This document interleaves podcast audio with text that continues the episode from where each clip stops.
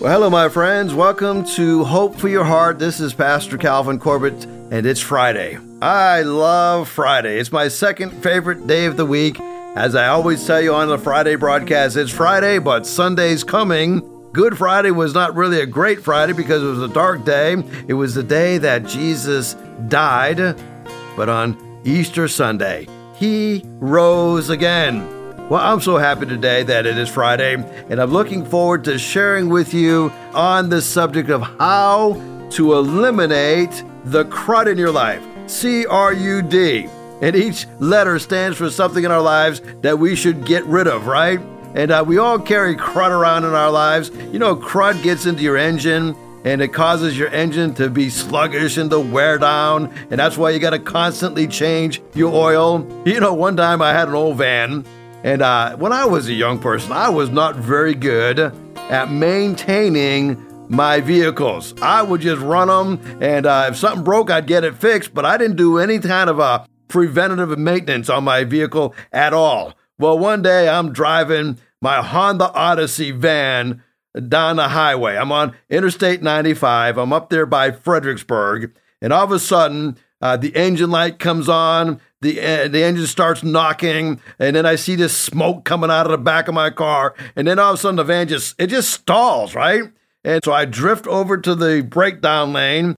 Uh, me and my wife and my five kids are packed in this minivan, and we are broke down on the side of the road. And here we are stuck, right?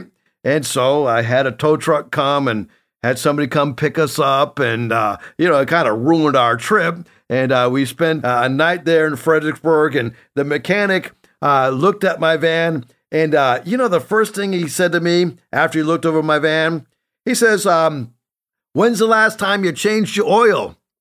I said, Changed the oil? I said, I don't remember the last time I changed the oil. He said, Well, that's the problem. You done blown your engine, and uh, because this oil in here is so old, uh, that it's no longer doing what it's supposed to do. He says, Your engine is seized. That's all great.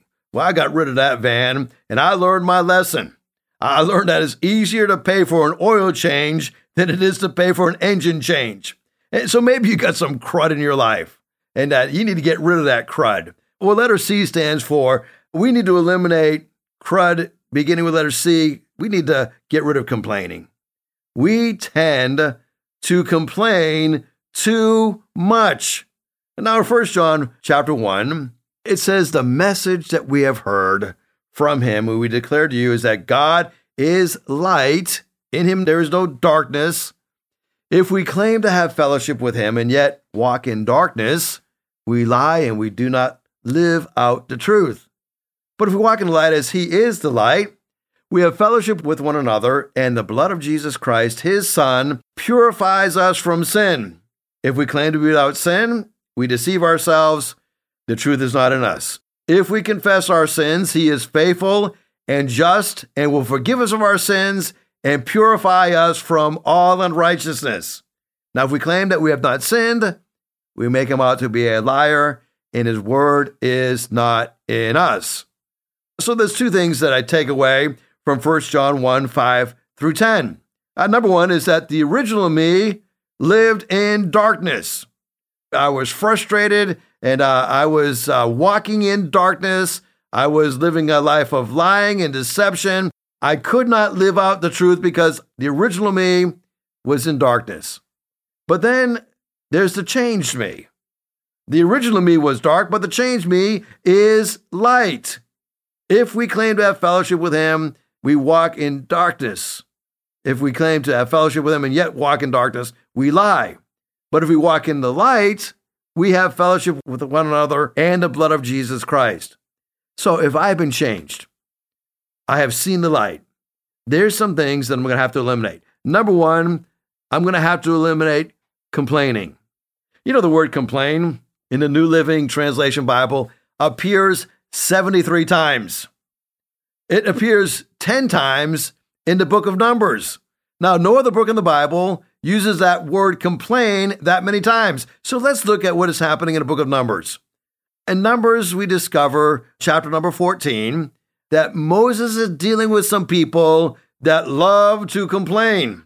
Well, let's pick up the story. Numbers chapter 14. It says that the people fell to grumbling all over their hard life.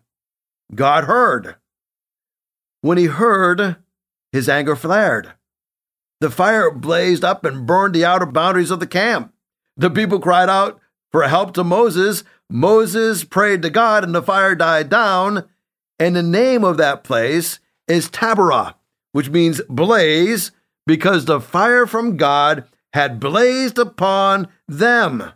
Wow, this is quite a passage, isn't it? I guess God doesn't like it when we grumble and complain. In Matthew chapter 11, verse 16, Jesus says, What can I compare this generation to? He says, You're like children playing in the square, and they're always complaining to their friends. Did you know that complaining actually invites God's judgment upon our lives? Yeah, yeah. Uh, this is not me saying this. Uh, just what James says. James 5 9 says, Don't grumble against one another because if you do, you will be judged. The judge is standing at the door. Well, obviously, that's talking about God as we're complaining against one another, grumbling against one another. God is waiting to judge us, and, and we're actually inviting that judgment upon our lives.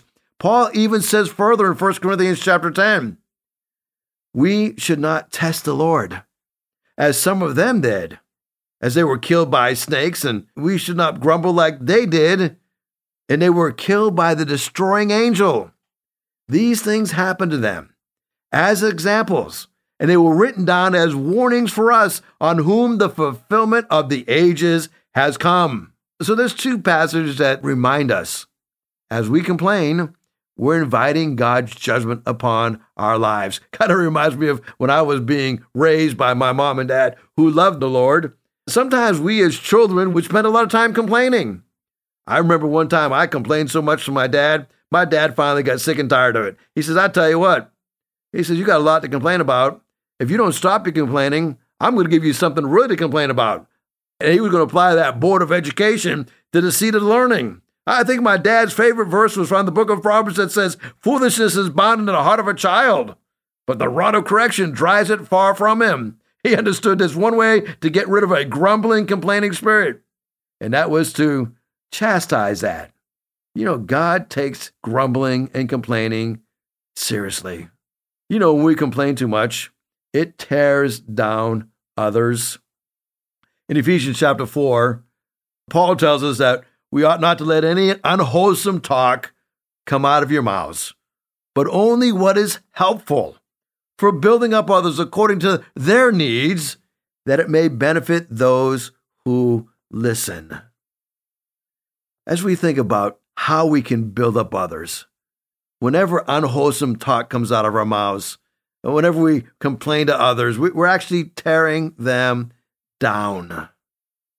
You know, Apple Incorporated set off a frenzy of activity on September the 19th of 2014 when the iPhone 6 and 6 Plus hit the market. Now, I don't know if you are old enough to remember this, almost 10 years ago now, nine, 10 years ago. Uh, people lined up in stores for hours all over the country, hoping to purchase the iPhone before it sold out. In Austin, Texas, workers from teardown.com lined up to buy three devices. Then they went back to their company offices where engineers began to tear them apart, and they took them apart piece by piece. The quick Tour report was shared with teardown.com's clients, who included technical manufacturers and financial advisors looking for market trends. The resellers who want to know how much each individual part costs. Attorneys use the reports for patent infringement cases, and engineering teams study them for design ideas. And over the past 15 years, Teardown.com has broken down more than 2,000 products, including tablets and digital cameras and camcorders and notebooks and, and PCs and gaming consoles. Every product the company has dismantled, dating back to that first digital music player and GPS devices is stored away in the company's morgue. Now, sadly, some people make it their primary business to tear down things and to tear down people rather than building them up. This ought not to be the case for the believer. we are told that we should use our words to build one another up and not to tear them down. You see, tearing down others is never a way to build up yourself. We discovered something else about complaining.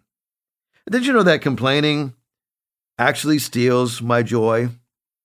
In 1 Thessalonians 5, verse 16 through 18, it says, Rejoice always, pray continuously, give thanks in all circumstances, for this is the will of God in Christ Jesus for you. When I'm not doing these things, I lose my joy. As I give thanks in all situations, I am actually built up. And so today, why don't you take the challenge that I'm going to be gracious and not complaining? I'm going to have grace in mind all day. Today, I'm going to be gracious to everyone I come in contact my dog and my cat and my kids and my boss and my spouse. Nothing's going to steal my joy because I choose to be filled with joy. I choose to be gracious, thankful, and not complaining. There's something else about complaining. It tears down, it steals my joy. But complaining also reduces my blessings. And this is a passage that kind of woke me up. In Numbers chapter 13 and 14, we discover that God is dealing with his people who are complaining again. Numbers 14, verse 20, the Lord replied, I have forgiven them. Remember, Moses intercedes on behalf of his people, asking God to forgive them, not to destroy them. But yet he says, Nevertheless, as surely as I live, and as surely as the glory of the Lord fills the whole earth, not one of these who saw my glory and the signs that I performed in Egypt and in the wilderness, but who disobeyed me and tested me ten times, not one of them will ever see the land that I promised on an oath to their ancestors. Why? Because they complained too much. They didn't trust God. No one who has treated me with contempt will ever see it. But because my servant Caleb has a different spirit and follows me wholeheartedly, I will bring him into the land he went to, and his descendants will inherit it. Do you get what happened? The people of Israel were freed from Egyptian bondage. They spent 40 years wandering around in the wilderness, and they complained and they complained and they complained. When Moses sends the spies into the land, into the land of Canaan, Instead of trusting God that God was going to bring them victory, they complained that they were going to be annihilated by the enemy. They complained so much that finally God said, You have tested me one too many times. You've disobeyed me and tested me 10 times, and as a result, you will not see the promised land. You're not going to be a recipient of the promised land that I was going to give to you because you complained. You know, complaining is a major violation of God's word. In the book of Philippians, chapter 2, Paul says, Make my joy complete by being like minded, having the same love, being one in spirit, one in mind. Do nothing out of selfish ambition or vain conceit, rather, in humility, value others above yourself, not looking to your own interest, but each of you to the interest of others. You see, it's a rare person who, when his cup frequently runs over, can thank God instead of complaining about the limited size of his mug. I want you to know complaining needs to be eliminated from your life. We complain too much. But number two, as we look at the crud that needs to be eradicated from our lives, we tend to remember the wrong things. Well, let's go back to Numbers chapter 11. We learn in verses 4 through 6 that the misfits, that is the rabble, that's the disorganized, low life who are power hungry, right? The rabble among the people had this craving, and soon they had the people of Israel whining. Why can't we have meat? We ate fish in Egypt and we got it free.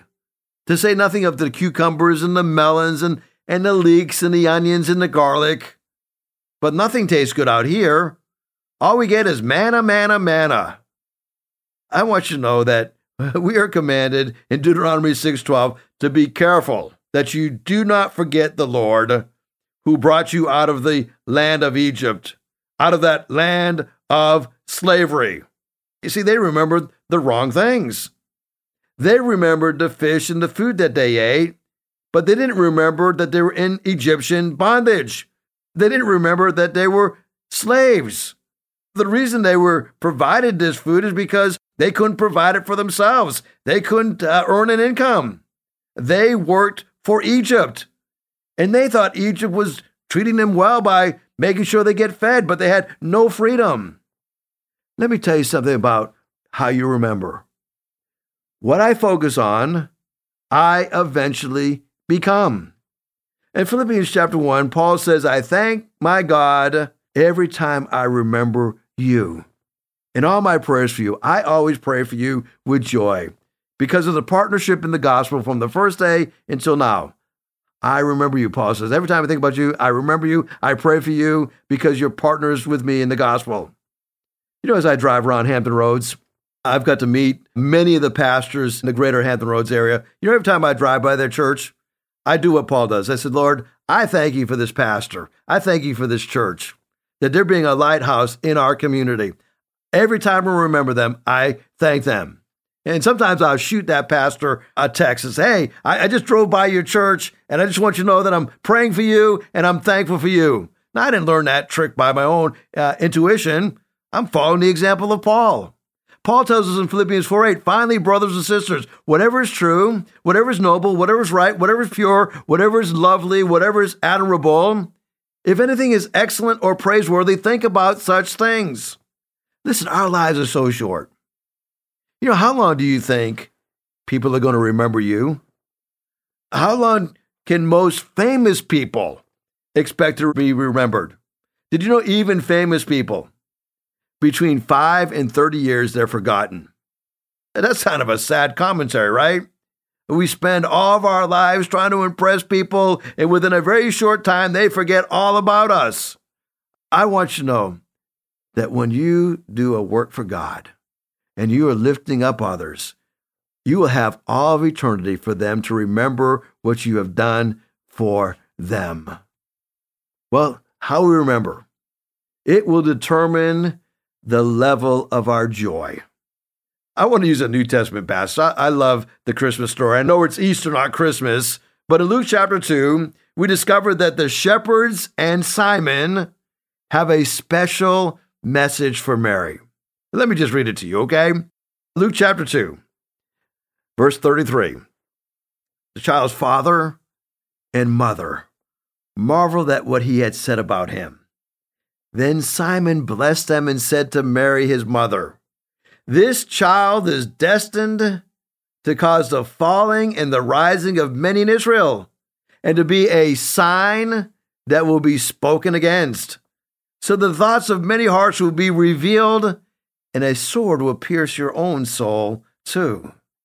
You see, here the angel reminds Mary, Simeon reminds Mary that this child, Jesus, was going to bring joy, but it was also going to be an element of pain because of what he had to go through to have that joy. The shepherds and, the, and Simeon, they had a special message and they were filled with joy. I bring you glad tidings of great joy that shall be to all people. You see, how we remember determines our level of joy. When memory fails, I want to encourage you ask the Holy Spirit to help you. In John 14, 26, it says that the advocate, the Holy Spirit, whom the Father will send in my name, get this, will teach you all things and will remind you of everything I had said. Aren't you so glad for that? As I get older, it seems like my memory is starting to slip just a little bit. I used to know everybody's name and first name and last name and phone numbers and all that stuff. And, and now I discover that I'm not as sharp in my memory, but I'm so glad to report that the Holy Spirit who teaches me all things can also bring back, back to my mind things that He has told me. Thank the Lord for the work of the Holy Spirit. Well, we tend to complain too much. We tend to remember the wrong things. In letter U, as we spell the word crud, removing crud from our lives, we tend to be ungrateful.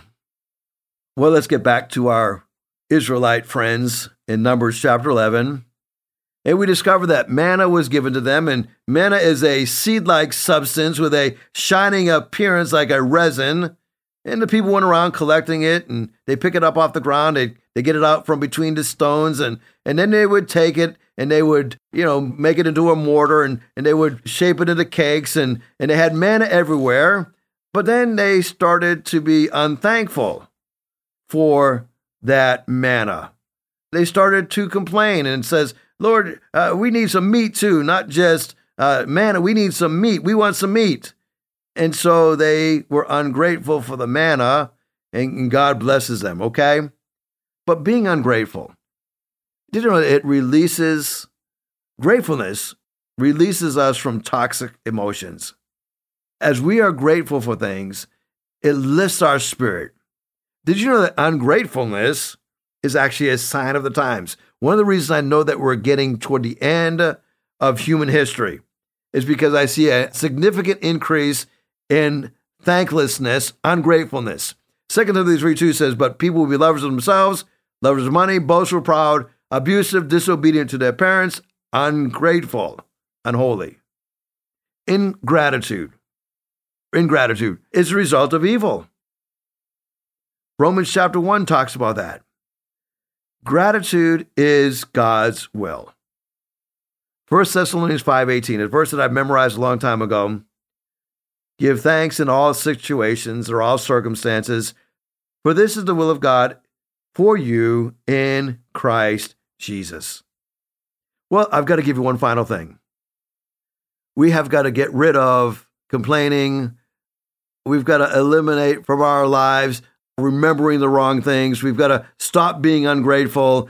And then last, we tend to doubt. We need to eradicate doubt.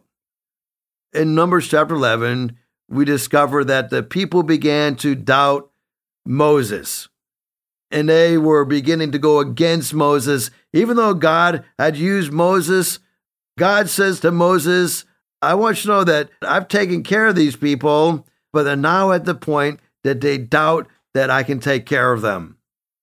You know, doubt is a terrible thing. The Lord will take care of you.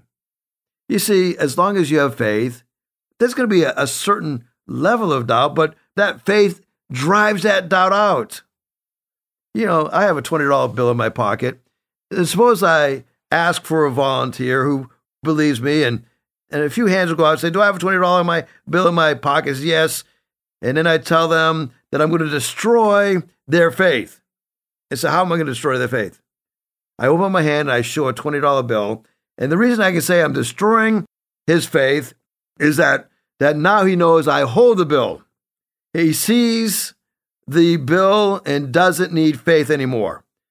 Before he could see it, he had to have the faith to believe that I had it. When it was in my pocket, he couldn't see it. When it was closed up in my hand, he couldn't see it. Now, faith is required when we have doubts, when we do not know for sure. When knowledge comes, faith is no more. Sometimes a person is tempted to think, I can't become a Christian because I still have doubts.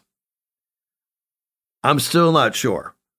But as long as doubts exist, as long as the person is still uncertain, that is the only time faith is needed. When doubts are gone, the person doesn't need faith anymore. Knowledge has come. Now we see that poor reflection, Paul says, confusion and doubts and questions but then one day we're going to see the Lord face to face. Now, we don't see him face to face yet. He says, Now I know in part with questions and doubts, but then I shall fully know, even as I am known. That's 1 Corinthians 13 12. So I want you to know that a certain amount of doubt is to be expected because we walk by faith, not by sight. But doubt will overwhelm us when we stop reading the Word. Romans 10 17, faith comes by hearing, and hearing by the word of God. Doubt will overwhelm us when we stop praying. Daniel prayed, and his faith increased. Doubt will overwhelm us when we stop obeying. Jeremiah says, Call upon me and I will answer you, and I will give you great and unsearchable things that you don't know. So I want to encourage you today get rid of some crud in your life. Trust the Lord, and He will give you the desires of your heart. Thank you so much for listening today. Have a great weekend. If you'd like to hear this broadcast again, you can have a free download at buzzsprout.com backslash 1890557, or you can listen on Amazon, Spotify, Google Podcast, and Apple Podcast. Hickory Ridge Community Church is located at 3320 Battlefield Boulevard South in Chesapeake, Virginia. Sunday service times are 9 a.m. and 10:30 a.m. We'd love for you to join us. For more information, go to hrcc7.org. And remember, no matter what you're going through, in Jesus Christ there is always hope for your heart.